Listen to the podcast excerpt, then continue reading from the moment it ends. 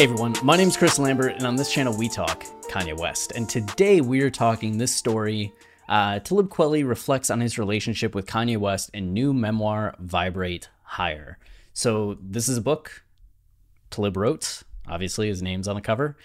And it just came out a few days ago. And it's a memoir going back through uh, upbringing, childhood in Brooklyn, breaking into the music industry, and just overall career, as well as his political activism over the last few years.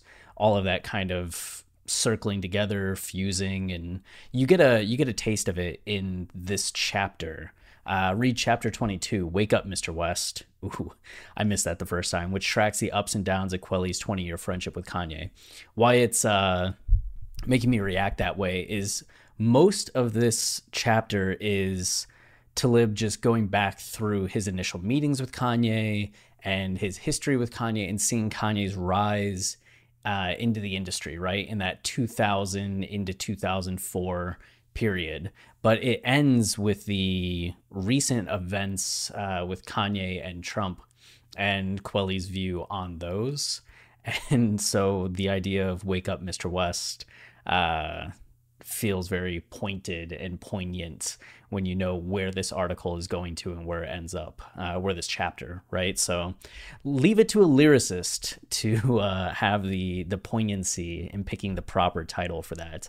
But what's uh, I guess jumping out to me about this, and the reason that I think it's worth uh, talking about aside from the lack of Kanye news, but the fact that we read so many articles and think pieces from just journalists that, I mean, myself included, right, that don't know Kanye, have never been in a room with Kanye, or even if they happen to have gotten to talk with Kanye a time or two, they don't really know him on a personal level, haven't sat in the studio with him, haven't talked like hopes and dreams and just day to day bullshit with him. But Kweli has. And a lot of the people that have that kind of relationship with Kanye that have seen him in that way aren't writing articles, much less book chapters about the experience. You might hear him do an interview here and there and talk about their experience, but this is something really different. So to have this perspective on Kanye from somebody that has known him kind of since the beginning of Ye's career and can write about it so thoughtfully, so eloquently, uh, from both perspectives of an insider and an outsider, as an artist and as somebody that has disagreed with him recently, but still keeps in perspective what he knows about Kanye and uh, the core of who Kanye is. It's just a look that we don't usually get. And the fact that it's so detailed and so well written makes it very worthwhile. I'm not going to read through the entire thing uh, because it's just a lot of text and I'm just sitting there doing like an audiobook of Talib's uh, chapter, but it's definitely worth checking out on GQ, going through the article, or even uh, I imagine getting the book. Uh, Black Star, which, as he says, was his introduction to the world, is still one of my favorites albums of all time. Not just favorite hip hop albums, but favorite albums of all time. Uh, Talib and Mos Def just crushed that album and it stands the test of time. But going back through and looking at some of the highlights, you can see that uh, he talks about the most interesting development of the quality recording session was my burgeoning relationship with a young producer named Kanye West. So he talks about just kind of the introductions with Kanye and how Kanye comes into the studio for the first time. And he's like, oh, I'm looking for Yasin Bey, who's Mos Def, uh, was Mos Def, now Yasin. And Talib's like, oh, he's not here yet. Go ahead and just like hang out. Let's talk. And he's like, oh, producer, play some music. And a couple of the songs ended up making it onto the album, which Good to You and uh, Gorilla Monsoon Rap, which both of those are going to be linked down below if you want to check them out. And then he starts getting into more of Kanye's career and then Get By, right? And the origin of Get By and the creation of Get By, which is really cool. Like Get By continues to be uh, the biggest song for Kweli. The video is great, the production's great. Uh, the lyrics are great. It's such a cool song. So that's also there. And there's also a remix, which is one of the most like kind of fascinating parts of the chapter to me, which doesn't even involve Kanye, but it's just the fact that in the wake of this song being so popular, uh, Kweli tells a story about how Jay Z sent him a verse and says, uh, "Oh, where is it?" He's like, "I usually charge entire recording budgets." Yeah, here, uh, I, right here. Um, yeah, we got a video played all over BET and MTV, which led to radio play on every hip hop station in the nation. I asked Jay Z to get on the remix, and he agreed via two way pager. After not hearing back from him for two months, I received a cryptic text from Jay that said, What's your email address? Moments later, I had the recording session of a Jay Z verse to get by in my inbox. When I ran into him again later that year, I insisted on paying for that verse. Jay refused to take my money and this is such a Jay Z thing to say. He informed me that he charges entire recording budgets for a verse and that he was giving me that verse out of love for the culture, which, like, good, good guy Jay, right? Just kind of like saying, I'm worth so much money, but for you, for what this song represents, like being part of this experience, free. And yeah, he had Jay Z, Busta Rhymes, Mos, and Kanye on this remix, which is fantastic. And uh, then Lyor Cohen just dropped it because he didn't want his artist being on another label's uh, song that's making money when they're not getting anything from it.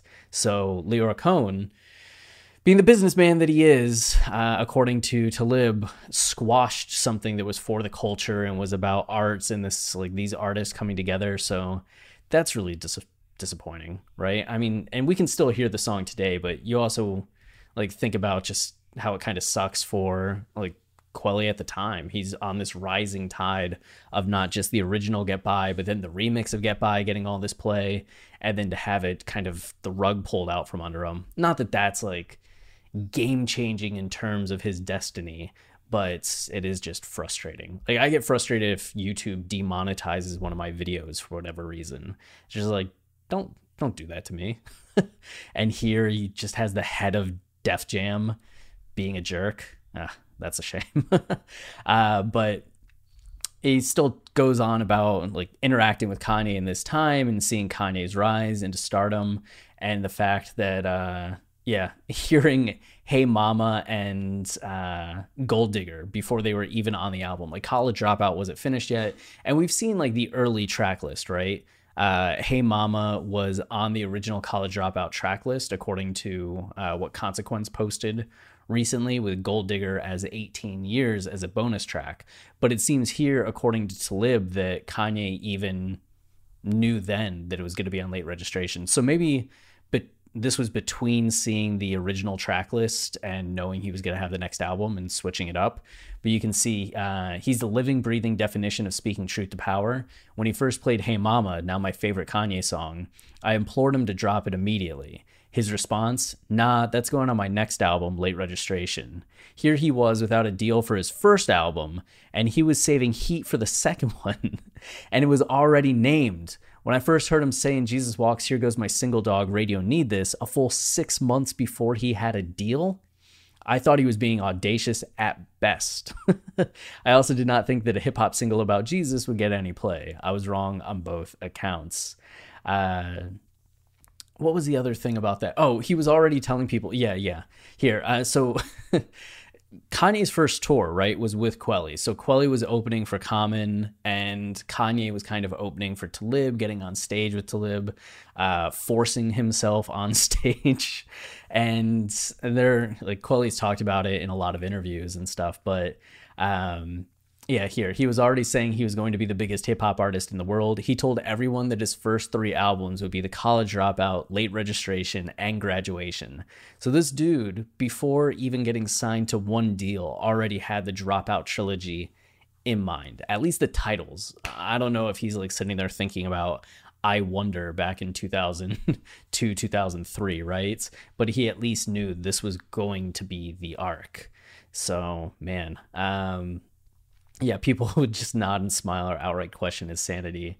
Um, and here, people sometimes say to me that I put Kanye on. I didn't put Kanye on. He put himself on. Uh, so, I mean, all of this is really illuminating. Just hearing the details from Kweli's perspective, uh, hearing how he talks about Kanye, right? Somebody that is a peer of Ye's. Um, just the word choice, the language, the nostalgia he has. Uh, it's all very evocative. And, you know, for a longer chapter, or longish chapter, I guess, it really like ropes you in and keeps you reading and reading. Um, and then you start to have a, a little bit of a, a switch come over. So you get like all of this stuff talking about Kanye's rise and where he was going. Um, and then uh, like get get him high and how he got Talib to be on Get 'em High. He actually made the beat initially for Talib, and Talib was like, "Nah, I don't, I don't, I don't want this." So then Kanye used it for College Dropouts, and then even though Kweli didn't want to be on a song about weed, Kanye ended up getting him on this song, and uh, Kweli just kind of reminisces and laughs about that. Um, and then starts getting into contradictions, and this is where the the kind of the the twist and more the nuance of the section starts to make itself clear. Because up to this point it's just memoir right? It's these are my experiences. This is what i thought of it. And this is my perspective on it from that time. And you're intrigued by just that. Like that on a superficial level is interesting. But here is where more of the subtext the themes the meaning more of a the commentary starts to come in as he says everybody has contradictions. Why should artists be different because the artist platform can be so much bigger than the average person's. Artists are often held to a higher standard in the eyes of their peers. The responsibility of this expectation falls on the artist not the consumer of art but too often the consumer fails to realize that the artist can be a victim of the same pathologies as those that he she is making the art for which i think is something that kanye has been aware of for a long time, right? Like on addiction in late registration, he's talking about the fact that you can fall prey to these vices, right? Because on Drive Slow, he has his friend being like, hey, drive slow, like, don't get ahead of yourself in your life the way that I have done, where I got some money, I spent it on these things, I got a girl pregnant, and now like reality is kind of catching up with me. Meanwhile, all Kanye can see is that, oh, my friend has slept with a lot of girls, so many that he got one pregnant. Like, introduce me to a girl. And uh, it's just like, no, drive slow, homie. Like, drive slow. And at the end of that second section in late registration, we get addiction, where Kanye starts falling prey to these drugs, women, uh, money, just vices, right? And getting into that story of what it means to fall prey and have these addictions. And you can see that contradiction, right? He's the artist that may drive slow. He's aware of how these vices can get you and the complications that arrive from them, but also shows himself falling prey to it.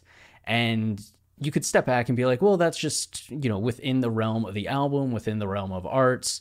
You know, Kanye doesn't do that in his day to day life, right? But we know better than that.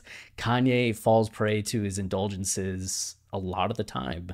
Uh, whether it's just like what he wants to say, what he wants to tweet, like lifestyle kind of stuff. He's talked about struggling with alcohol in the past. He had his uh, descent into prescription drug abuse, as he's talked about. Uh, he had liposuction because he felt pressured by the public and the media. So, Kanye, even though he makes tracks that are really thoughtful about these vices that people can fall prey to and about fame and how fame can warp you, still he himself can have the same thing happen to him. Just because he's aware that fame can do this to you doesn't mean he's immune to fame doing this to him. And I think that's one of the contradiction like things that Talib brings up. Like a lot of the time we see people in art talking about the ideal behavior or the ideal belief and setting up or discussing ideals is much easier than living constantly 100% of the time by those ideals. I mean, time and time again in art you see that the main thing about being human is the flaws that we do and just the attempts to get better and the attempts to not make the same mistakes and to continue to try and struggle against our imperfections. So, getting into the uh, contradictions here, I think is very pointed and very relevant, not just to what he's going to start to say about Kanye, but it's just one of the actual things about art and artists that maybe a lot of fans or people that just consume art may not always piece together because a lot of the time we like to think that the artist is this idealized form of a person that has it all figured out. When as Talib's saying like eh, they're just the average person but with a larger platform and they're just as prone as anyone else to the same kinds of contra- contradictions.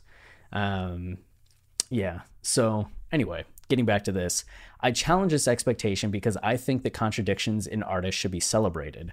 I don't want my art holier than thou. I want it eye level. I can remember uh, KRS One uh, being called contradictory by hip hop journalists all the time because he often switched his philosoph- philosophical outlook and did so publicly. These contradictions make KRS One a more genuine artist to me, and it's KRS One's name that will remain through history, not his critics. So then my theory about contradictions and my support of Kanye were put to the test when I saw him support Donald Trump. And it starts to now tie together into recent events between Kanye, uh, Kweli, Kanye's beliefs, Kweli and Candace Owens, Kanye and Candace Owens, and ending more with while I cannot support Kanye while he supports Trump and various other white supremacists, I never stopped respecting Kanye as a man, and I don't think I ever will. That being said, as long as he su- supports Trump, I will not be able to support his music. That saddens me because the music that Kanye has made has helped to make our lives brighter, and he has previously used his music to shine a, a light on the tragedies that poor and oppressed communities go through. He is the anti hero who became a hero despite himself. So the question is who are you? Are you the hero or the guy in the crowd making fun of the hero's shirt?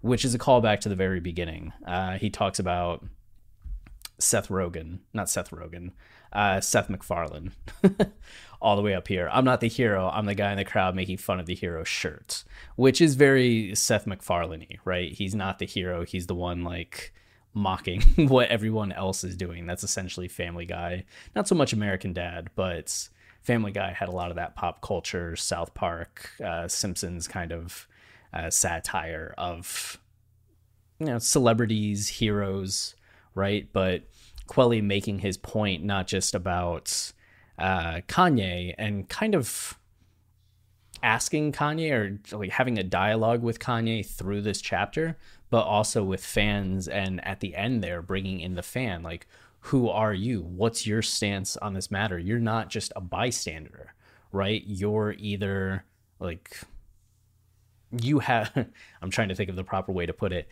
You're not just a bystander that can step aside and be like oh yeah i have no i have no like horse in this race. Like we all kind of have our stances whether you're actively participating or not like your non-participation is your stance right? So Kweli uh, setting up a little bit more of a challenge there. Like you know, are you going to be proactive? Because you're active either way, but are you being proactive and asking us to kind of reflect on that? So I, I like what it's doing, right? Because it's it is memoir, it is nostalgia, it is this look at Kanye from an inside perspective, but it's also Kweli being a little more provoking and making the text more interactive in terms of challenging the reader to really think about where they fall when it comes to uh, their beliefs and their relationship with artists that they really uh, admire, respect, love, and their contradictions, their flaws, their humanity. And how much do you pay attention to that humanity or how much do you ignore it? And it seems Kweli's taking the stance that you you shouldn't like you should celebrate those contradictions you should be aware of them but you also shouldn't be afraid to engage with them for better or for worse so all pretty fascinating uh, I stretched this out way longer than what I thought, but I uh, I don't know. I like it. It's worth reading, and the link to the book will be in the description, but it's easy to find as well. The link to these songs, if you're curious and haven't heard some of the Kanye produced Kweli tracks. uh, with Get By obviously being uh, the most well known. So that's it for this video. If you're enjoying the channel and you want to support us, the easiest way is to like, subscribe, or comment, as any of those things tell YouTube people engage with this channel and then they show it to others, which goes a long way. And thank you everyone for helping us reach 10,000 subscribers. Uh, back when we started this chapter or channel in 2018, it was kind of a a far off dream. So very, very meaningful, very helpful. I appreciate it very much. And uh, our podcast, Watching the Throne, a lyrical analysis of Kanye West, is available everywhere you listen to podcasts. We're currently in the midst of our late registration 2.0 seasons, but College Dropout, late registration, uh, Ye, Kids See Ghost, and Jesus is King seasons are all currently avail- available, with us currently recording Graduation 2.0. Uh, those episodes are dropping right now on Patreon. So if you don't want to wait uh, the months that it'll take for them to come out, you can go to patreon.com slash Kanye podcast and start listening to them today. Otherwise, until next time, stay wavy. And I beg you, please keep it loopy.